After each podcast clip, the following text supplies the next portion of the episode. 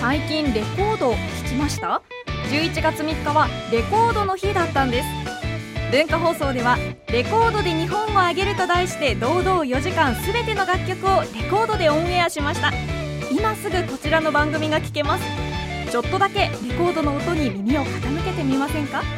また番組を聞いてお気に入りの曲をあげるだけで Amazon ギフト券3000円のチャンスも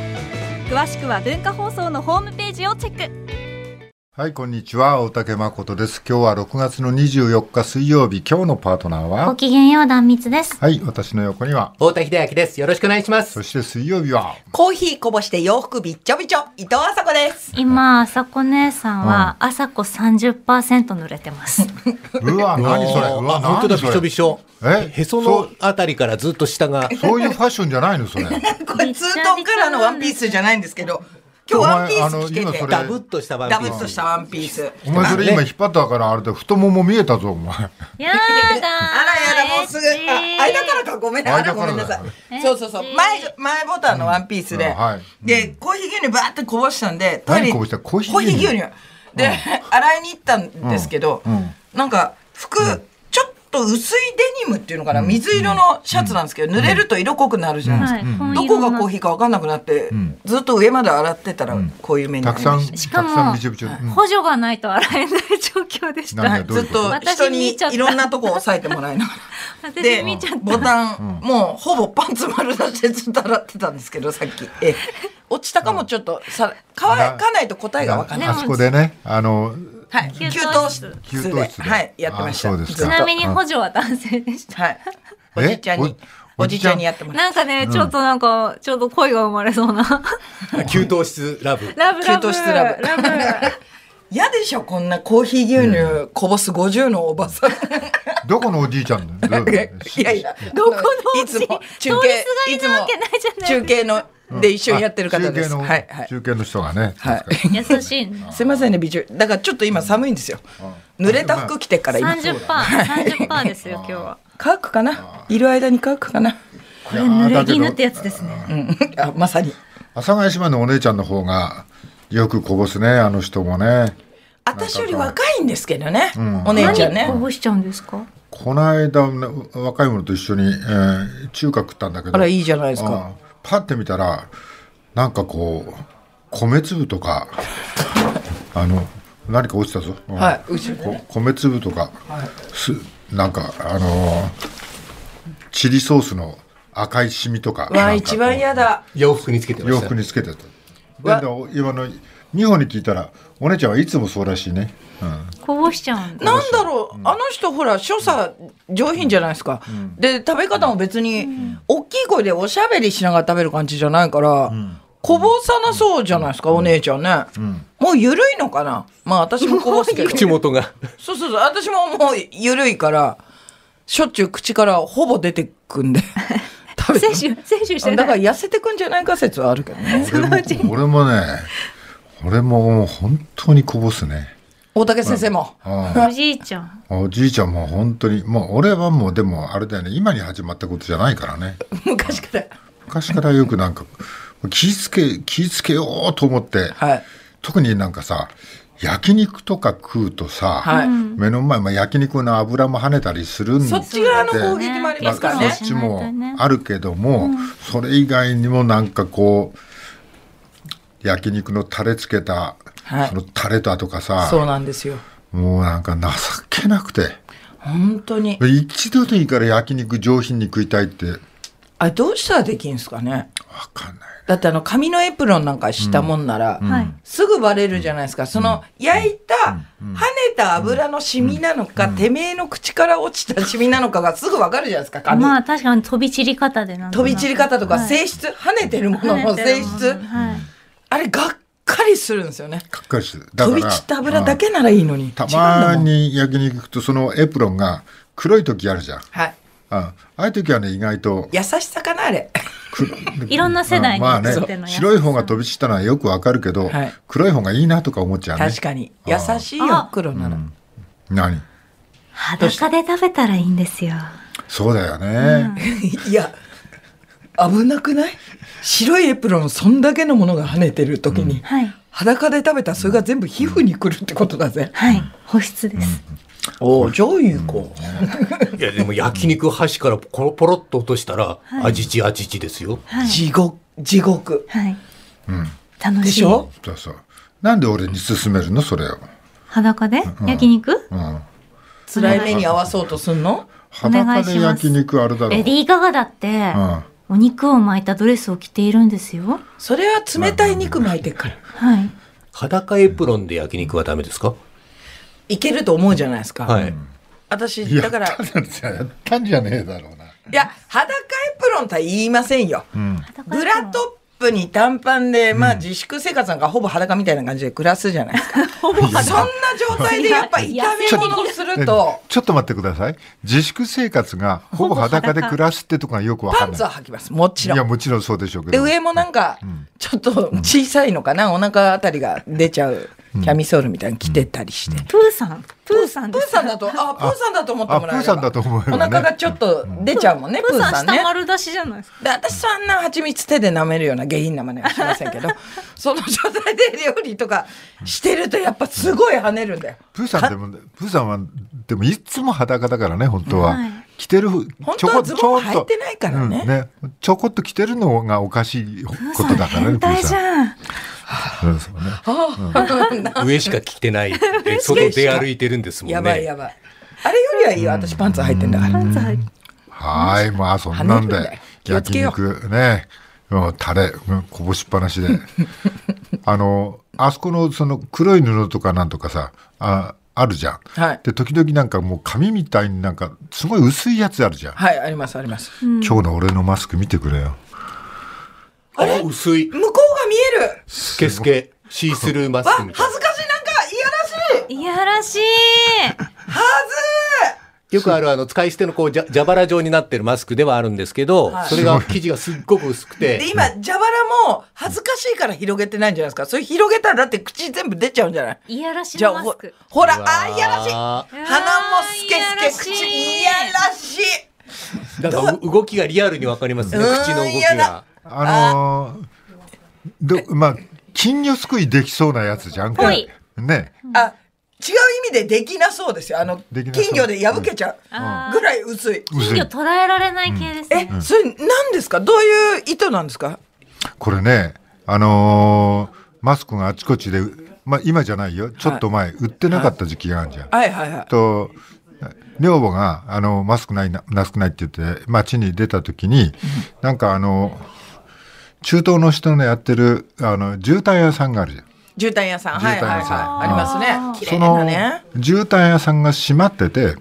絨毯屋さんの前であのマスク売ってたの中中東の人がマスク売ってそうか。あー謎のマスクを。時刻から入れたのかね取り寄。せいや取り寄せたのかなわかんないけど、それでそれを、まあ、あんまりマスクのない時期だったんで、はいまあ買ってくださったの女ね、房奥様がが。買ってきたのね、はい50枚で2000円とか3000円とか言ってたかな、もう、まあまあまあでも、ままあまああまあね、でうちで買ってさうちでその時当ててみたらさあまりに薄いんでさ息しやすい。 あまりに薄いこうほんと1枚布でさはい。だって今窓にちょっと、窓の向こうが見えましたよ。あお台確か場のにあ方。のビル見えるビル見えたビル見えちゃう見えたうんそうだから目にしても多分見えますよ、全部。これおっぱいにしたら乳首透けるよね透絶対けちゃういけのまダすメなのねよ。いけますねフライデーぐらいならいけますねって私あそうおは前いこれ使える、あーこれ2つぐらい使えるよないいけますいけます全然いけます3枚あったら全部い けます3枚確かマにスク。3枚で私も「イッテ Q!」のロケであんな感じ 姉さん形は違えゴーのルねデンでそれはまずいいや大丈夫なんか急の字が入るから、急なあ一応ねそうそうそうすごい薄いそうそう。でお前、急の字が入れば、自分は別にどうってことないまのあね。変な話そのマスクさえしなくてもいいんですけど ね急の字が入れば現場が許すならねそうね。うわすごいなそでれしょね。えすでごもいビル見そえれるで、そのビルと、う見えんる、はいその時は、うんこう、ここれ、ちちょっともう、それ、まあ、使えないわけじゃないけど、そうですね薄すぎて、これ、まあ、ほう、す防げなくはないけど、なんかかちょっとはずいね。ス防げるのかなぐトらいなッ。キングみたいなぐらいなかんかな。無水と隙間が大きいような感じがしますよね。あ、それもある。確かに確かに。いやだから今まであの、まあ、別のもあったからまあ他,、はい他にももらったから、まあ、回してたんだけど、はい今日さ、まあ、この34日ちょっと暑いじゃん。蒸し暑い。で口がさちょっとずっとしてるとなんかこう暑いなと思ってあそうだと思ってこれ思い出した思い出してどうですかこの夏のマスク。涼しい涼しい風通りそうですもんね。あ、じゃあ今の季節にいいんだ。 いいけどお待たせいたしまいしやだからこれがどのくらいのお役に立つかはまあちょっとまあまあ役に立つんだろうけどね、うん、まないよりはいいんでしょうね。あた。まあまあまあ、そそううですよね。ういや、なかなかですよ。ん、まあだから昨日かおおとといかはさ、はいなんかこうマスクでこうなんかこう耳にかけた途端に紐が切れるみたいなやつがあるとか ねすごいドッキリみたいですほいや本当いや本当にあるんだよスタッフでもうスタッフで3つ目でようやく耳に引っかかったっていうマスク買った人いみたいですよ。それもう、いや、安すぎてなんですか。安すぎて安いでつけ買たって途端につけたら紐切れたみたダいなメのマスクです、ダメのマスクもあんの。はい世の中に は。はいすごいね。あ、そういうネーミングでしたか、それ。知りまダメのマスクですダメのマスク、はいあちょっと知りませんでした。はいじゃあしょうがないね。切れるよね。それじゃダメのマスク。ダメのマあ。スク語呂はいいな。まあでも、まあ、いろんなところがマスク作ったり、まあ、いいマスクも出てきたりね、そうですねいろいろ。スポーツブランドなんかもね、あ、そうね。あとジョギング用のユニクロのなんかこのは間、開店時間に行ったら売り切れてたのでしょ。おーなんかもうすそう。ごい開店時間で売り切れるのおか開しい店だ時ろ。間に行った私がバカだったみたいな書き込み見ましたよあららもっと早くから並んでなきゃいけないってことですか。あなんかですね夏用じゃないけど、さらっとしエアリズムだっけエなアんかはいエアなんちゃならんかの、はあと涼感素材のマスクとかね。い、もうなんか出てるんですよね出ているろいみろたいですねね、無駄なのにねそんなこと言わないのよえ、今、 なんいかや、人何にも聞こえなかったよピッピッあそうか私が聞き間違いか今、ごめんごめんごめん無俺駄ちゃんと聞こなのにねえ、いや私もちゃんと聞こえましたけどそんなあこ、とないあ、 いやてめえのがてめえのがはいいかないっうんていうのには結構手伝ってくれるよねはいまあね、あのーまあ、スウェーデンっていう国ははい別の対策を取っていて、はいまあそのまあまあ規制みたいなことは注意しましょうみたいなことをするんだけど、別にマスク絶対しなくちゃダメですみたいなことは言わない国えーで、やっぱりすその国はあの抗体を増やしてあの集団免疫つけようかっていあうーなる最ほど初方針だったみたいですね。最初最初は。へーまあ、はそいれでもなんかみんな混んでる場所にはそんなに行くのやめましょうとか言ってたんだけど、まあ、ヨーロッパの他の国に比べたら全然違う規制の仕方を、あそうなんだ、うんしててはいでどうなったかっていうとやっぱしよその国よりかあのヨーロッパの他の国に比べて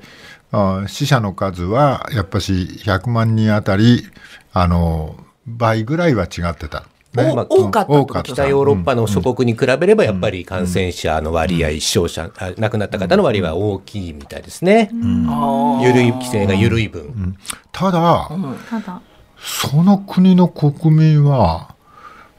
まあその、なんつうの、このやり方を始めた時に支持したんだよ。60%以上が結、構支持してるうん、へえこのやり方を支持しますと。で結果として亡くなる方多い可能性も分かまあったそ上れはでってことですか、まあそれはね、うん、まあわからないけど、あまうあん亡くなった方はね、とってもお年を召した方なのね。うんうんでまあそれはいいか悪いかはちょっと俺は判断できないけども、ただ一つ言えることはなんかよその国と地続きだからねあまあまあまあまあそうかそうか自分の国だけの問題に収まらないから、確かにそれはどうなのかなっていうふうにはちょっと思うけど、うんまあ、それでもそういう方法論を、まあ、国民が結構な割合で納得しててただあのやっぱりし死者が増えてからはやっぱりそれもちょっとまあ、ちょっと懐疑的な見方が増えてきたっていうことですまよあ、ね。六もう、まあ、40%前後に落ちたらしいけどね、それでも40%は支そう持しそうそうてるそっうてことですもんねうん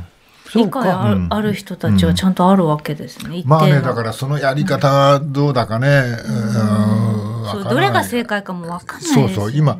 から日本のやり方なんかも、こう、まあ、後手後手で、まあ、ねまあそうですねうん。うんあの、一時給品も、ま、俺のとこまだ来ないみたいな。もう6月の24日だぜみたいなことはあるけども、でも広がり方は、やっぱしね、経済を潰して、まあ、いね、ちょっと言い言い方悪いけど、経済を潰してまで守ったわけだから、まあ、それが、まあ、この後、経済にどういうことになるかはわからないけども、ただ、今のところ、その、なんていうのまあ、東京アラートはちょっと別にして、まあまあ、感染はそ、まあひまあまあね、爆発的な感染拡大は防げたというふうに見ていいんでしょうね、今のところは。いいのかなと、だからこのやり方が、まあ、どうなんだろうねとねえただねこれは第2波がもしかしてはい。来た時に今のやり方から、まあねいろんな国はいろんなやり方したわけだからはい。もうブラジルなんかはもうもうほっとけみたいな話経済優先で大統領は風邪みたいなもんだって最初言ってたら、そうですよねやっぱり今急にぐーんと増えてきて、いずれ8月の頭ぐらいにアメリカの死者数抜くんじゃないかというぐらいの勢いで今増えちゃってるっていそうう。ですねうん迫ってるんですよね、死者数が。かと思えばニュージーランドみたいにねあっという間に本人が気がつかないうちに給付金が振り込まれてるみたいな国もあるわけだしねえ、あ、そうなんですそうか。そうそうそうあんな広い大地で。確かそうだよねそうですニュージーねランドはね。ニュージーランドはこう感染の拡大、今のところうまく成功してるっていう例の国あ、ですそうね。なんだ。でもそろそろねそってろそろね思っちゃうけどねまあ、まあまあ今日マネージャーなんかってあちこちの電車乗ったらしいけど満員だったらしいよそうですねあ。ー電車は混んで線ますに。よってはもうかなり満員だったらしいよお店も混んでます。スーパーお店混んでます。お店も混んできたはい。でもその前、だからみんなが自粛しようっていう時も、電車乗ってびっくりすることは多々ありましたよ。結構乗ってんなっていう。うん。はい。ただねバスも結構いました。バスあも。そうバスも、まあ路線で大差あると思うんですけどうんね。雨の日なんかは結構人が、あまあ雨はどうしてもそうなのかな。窓は開いてた開いてないまだ開いてました。雨の日で上もの窓をちょっと開けてる。で、タクシーとかそういうところは窓に日差しみたいなあー雨ガードがついてるんですよ。雨のガードがねバスとかタクシーって。あーだからついてるのは、ところはちゃんと開けてましたけどね。電車とかもね、ちょっと開けてねはいはい。皆さん。みんなおソーシャルディスタンスを。まあでもさまあ真面目ねそろそろさ映画館とかいちょっと行きたくなってないそうなんです。で、あの、昔のジブリ映画を映画館で再びやるってニュース見て、そわそわしてんですよ、私。 行きたい。ちょっと行きたいなと思って行きくなりますよね。はい、多分新作が出せないからなのか、あど旧作うどういうわからないんですけど、あそれナウ延期シにカなとったんかで、すよ。新作が。延期になってるん延で期にす。なってるあのっちこっちで。あであもーそうかそうか、そうい向うのもあるき、無のか期な。ちょ無期懲役だって違う違う。 やめてよ。お前な期延期ね無。期延期。すいません。なんだそれすいません。不適切な。そうそうすいません。そうね無期懲役。そう我が言うなって分かった映画館ね。はい一席ずつね、まあだから開けてうんチケットとかね、だいぶ前からいろいろ。まあ最近は休んでたけど。なんかたけしさんも自分の映画全面的に遅れ出してたねそう全部くか組み直しだって言ってたね、大変うだん。大変だ。ねドラマも映画も、うん言ってたアよねニメもアニメも。でもそろそろ映画館行きたいなっていう感じが、ね、確かに見昔のたい。映画何見たいですか昔の映画はねあの今結構フェリーニのをね、はいはいフェデリコ・フェリーニやってて、はい昔見てわけわかんなかったのね、うんあ今見たらフェリーニ違うかのいなや。今見てもまあ1本は見たんだけど、はいまあ、2本見たんだけど、うん、ちょうど CS みたいのでやってたから、ねはいはいうん、前よりかは分かったけどでもまだ分かんない 難しい。まだ難しい、ええ大難しい竹さんでまだ難しいんだ。いやいや難しいそのなんかねバックボーンを知らないからなんだよね時代背あ歴史景ととかかその国の。うん、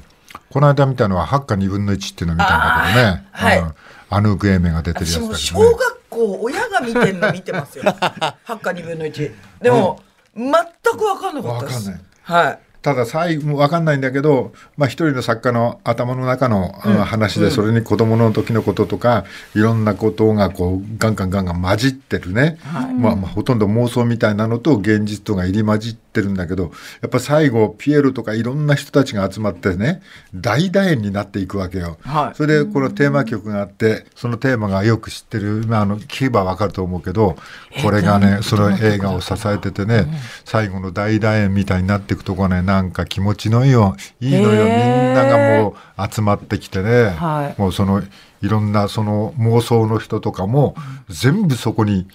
登場してくるっていうね。うんわちょっともう一回見てみようかな、50歳の私がどこま節目にで理解できるかかもマルチェロ・マストロヤンニっていう話をして、もう2枚ね、はいい二2枚目の人だけど、この人がうまいんだよねなんかね俺うまく見見えたのかなすごいうまいんだよねだからね全然嫌じゃなくて、うんああんなちょっと普通だったらむかこれ忙しい時に見たら絶対飽きるなと思うんだけど、まあ、忙しくない時に見ると染みてくるのか なゆっくりなんか、まあ、年齢もあるけどねその年になったね。うんあそれいいですね、だからあと見てないね、フェリーニの道だとか道まあ、はいあの道も見たなちっちゃい親が好きだったんですよ多分フェリーニの映画を、えー道はでもストーリー分かりやすいですよね多分ーねあそうでも子供だったからかななんかどどんな話なんですかあの大道芸人とちょっと知的障害を持つ女性とが道行きをしていってでその愛憎っていうかえーまあう複雑なその人間関係の感情みたいなのを描いてるっていう映画ですよ皆さんね。詳しいね。フェリーニは見るとでもねやっぱしあれだねわけわかんないからなんかわけわかんないものに俺たちの世代は憧れたのね今はなんかいろんなことが映画でも何でも結構ねストーリーがちゃんとあってみはいたいなやつが多いんだけど、そのわけのわかんないものに憧れた気持ちがなんかこうそういうのを見返すと、あこういうわけのわかんないの必死で見てたんだっていう か。あーそれはなんかこうあのとってもなんかわかんねえやってもう諦めるのが当時悔しかったね。あーでもそういうの見てるのがまたちょっとおしゃれで、まあおしゃれななんだけど、う見てきた当時見てきた時になんかいろんなえーこと言ってたけど今になったらもう顔から火が出るぐ らい恥ずかしいことを言ってたな俺の映画のうんもうもう思うねあーでも昔の映画とかをこう振り返っていくのはうんいいですよね私今あ言ったかな、今更で「男はつらいよ」のん第一作目見て、うん見てなかったんですよ私、大作ってどういうやつだったっけほんあのさくらちゃんがお嫁に行くんですあー前田銀さんとはいはいはいはいその、本当の著作を見てないわと思って、そういえば、で見出したら、腹抱えて笑っちゃってこんな面白いのかと思ってこんなに面白いから50作まで行ったんだなと思って、まあ、50作は最近のね、あのリメイクというかあれですけど、そっからまだ全部全然見れてないんですけどジュングリーニじゃあジュングリーニ行こうと思ってへえ面白いでちょっ何とが泣いちゃう。泣いちゃうんだ。全部見てねお互い何が面白かったかをね言い合いたいくらいだよね、うん言い合いあご覧になってます大竹さん全部は見てないけど俺はもう45本しか見てないけど、はいそれでもね大作ってはご覧になってます、いや見てると思うんだけど、うんでまたほらさくらとトラちゃんのなんかちょうど今年の頭か去年ぐらいかなあの鬼太郎さんも出られてた NHK のドラマになってたの。ああ、少ヤン年グトヤンラグジロートラジロー。ヤングトラジロの背景もそれで見ちゃってるから余計なんかいろんな切なさと家族とあとなんだろう血のつながりありなし関係ない愛と面白かったなあはいまあねはいはいちょっと時間がオーバーしちゃったんあごめんでなさあいれですねはい太田さん、うんはい、えー、と今日はまず朝日新聞の記事ご紹介します、あのーアメリカのボルトン前大統領補佐官国家安全保障を担当していた方ですが、えー回顧録を出しました、でトランプ大統領が在日駐留アメリカ軍の経費の負担について年間80億ドルおよそ8500億円の負担を求めていると日本側に伝えていたことを明らかにしております、で今の日本側の負担をはるかに上回る額となったのはトランプさんの意向考が反映されたためで、今後の日米間の交渉にも影響しそうということですね。で、今までのその、お日本側の負担の大体4倍ぐらいをふっかけようっていう話をトランプさんがどうやらしたようで、あの、応じなかったら撤退で脅しかければいいんじゃないか、みたいな話もしたというようなことが本に書かれているみたいです。で、実際にもうすでに韓国とアメリカは今までの5倍となる年間およそ5400円億円の負担を、その、巡って今交渉中、揉めてる最中で、次は日本との交渉が始まる予定と。で、一応あの、日本の、そのアメリカ軍をめぐる日本側の負担額を決める協定、5年ごとに更新していて、今の協定は来年の3月に、えー効力を失っちゃうんで、まあこれから今年の夏に、えー交渉がスタートすると、年内の妥結を目指すものと見られているんですけど、さあ今後どうなるかと。で、ボルトンさんが書いた内容について日本側はどう言ってるかというと、河野防衛大臣は、えーアメリカ政府から駐留経費のことについて話し合ったことはない。交渉も始まっていない。こういうふうに言っています。菅官房長官も回顧録の内容の一つ一つを政府として答えることは差し控えたいと言ってるんですけど、まあ、ボルトンさんは一応、その、国家安全保障担当の大統領補佐官の立場で、日本の当時の、えー国家安全保障局長だった八千翔太郎さんに、4倍程度に増やせってトランプさんが言ってるっていうふうに伝えたってことは、そんなにでたらめな話ではないだろうなということですよね。はい、あのーまあこれ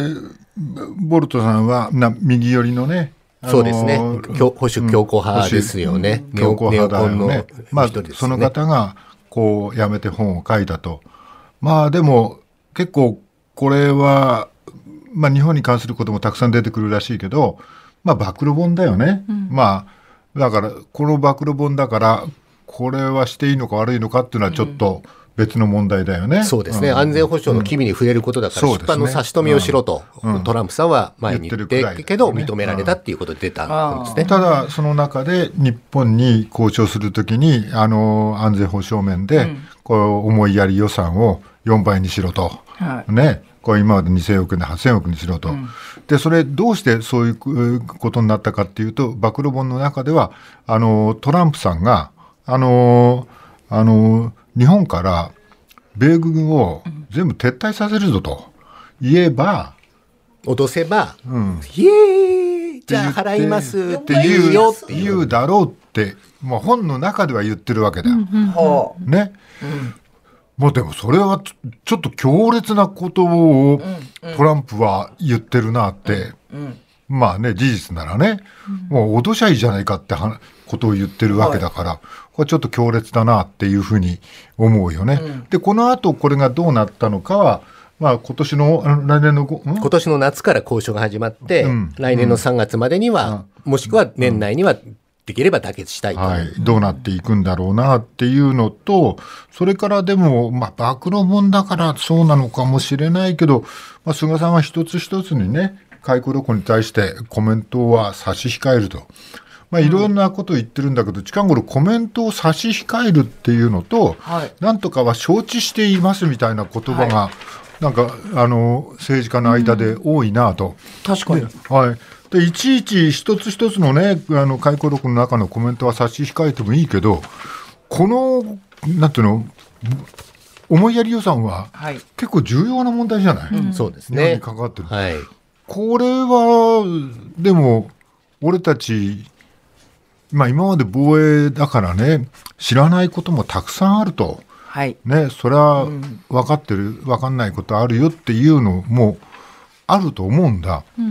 でもねって思うのは、この間のイージス・アシュアーの問題がありましたよね、太田さんね。はい。あーあの、計画をはい一時停止するとはいいうことですよね。これ、新聞で漏れ伝わってくるのは、なんか部品が1個落ちるから、その場所が特定できないから、危険すぎるからやめるみたいな表向きの発表があったじゃない。でも実は、あれは、あの、これもう役に立たねえんだと。こういうのがもう伝わってきてるわけよ。まあね北朝鮮のミサイルとかの性能がどんどんどんどん上がってる上がんっちゃで、って10年後出来上がった時には多額のお金をかけても無用の長物になっちゃうんじゃないかという恐れを抱いたということも一因みたいですね。漏れ伝わってくるのは部品が落ちるからやめましたみたいな話だけど本当はもうこれやってても10年後に役に立たないかもしれないっていうのが本当でだからやめようって話になったじゃないだったら俺たちだってそれ知ってた方がいいわけじゃない。はい。ねえそれをで知らないと部品が落ちて危険だなみたいなことをずっと俺たちは信じて、はいなんかね、あのこれでやめたんだみたいなって言うと間違った情報を信じてる話になっちゃうよね、だから防衛の問題でもこれから例えばこのイージス・アシュアがなくなっていくと、まあ、次には新たな防衛問題が絶対どう考えたって、はいじゃあ日本をどう守るかと。ね、これはあの専守防衛型がイージス・アシュアなわけだけど、この次には日本を守るときに敵を先にせ攻めちゃった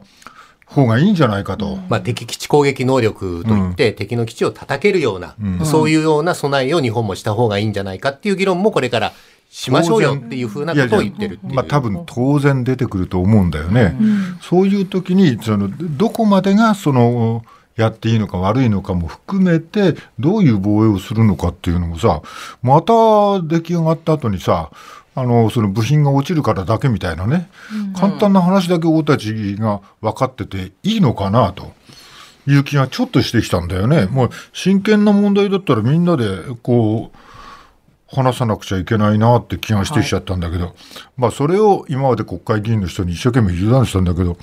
やってくれてるのかなっていうふうにね、ちょっと心配になってくるよね。うんはい。えっ、と、ちょっと時間も短いんで、一個だけ、あの、はい中国新聞デジタルのサイトの記事なんですけど、えー河合夫妻の政治資金1億5000万円、どういう使い方をしましたかっていうふうに二階幹事長が聞かれて、あのー全県に広報誌を複数回配った費用に充てられたと。いうふうに最初答えてたんですけど、あの、昨日の記者会見では、えー党は承知していないと、えー発言が変わったっていうことを、まあ、一応お伝えしておきます。広島の参議院選で全国に小冊子を配るかっていうね、はい。複数回1億5000万円かけて5000小万円冊子かっけてて何書いてあるんですか知らないけど統制拡大のための小冊子って言ってましたけど、うん実実物はあるのそれ。まあ見たことないですよねえ、でもそんだけかけて複数回配ってたら絶対一定に入るでしょ。 そうですよね広まってますよね,、まあね前言った言葉をこう変えてきたりすることよくあるけどねあのどの政治家にも言えることだけども、まあ、政治家にとって言葉は命のはずだからね、いその命を自分の命はちゃんと責任を持って発言をしてほしいって思うよねさあ今日も始めましょう。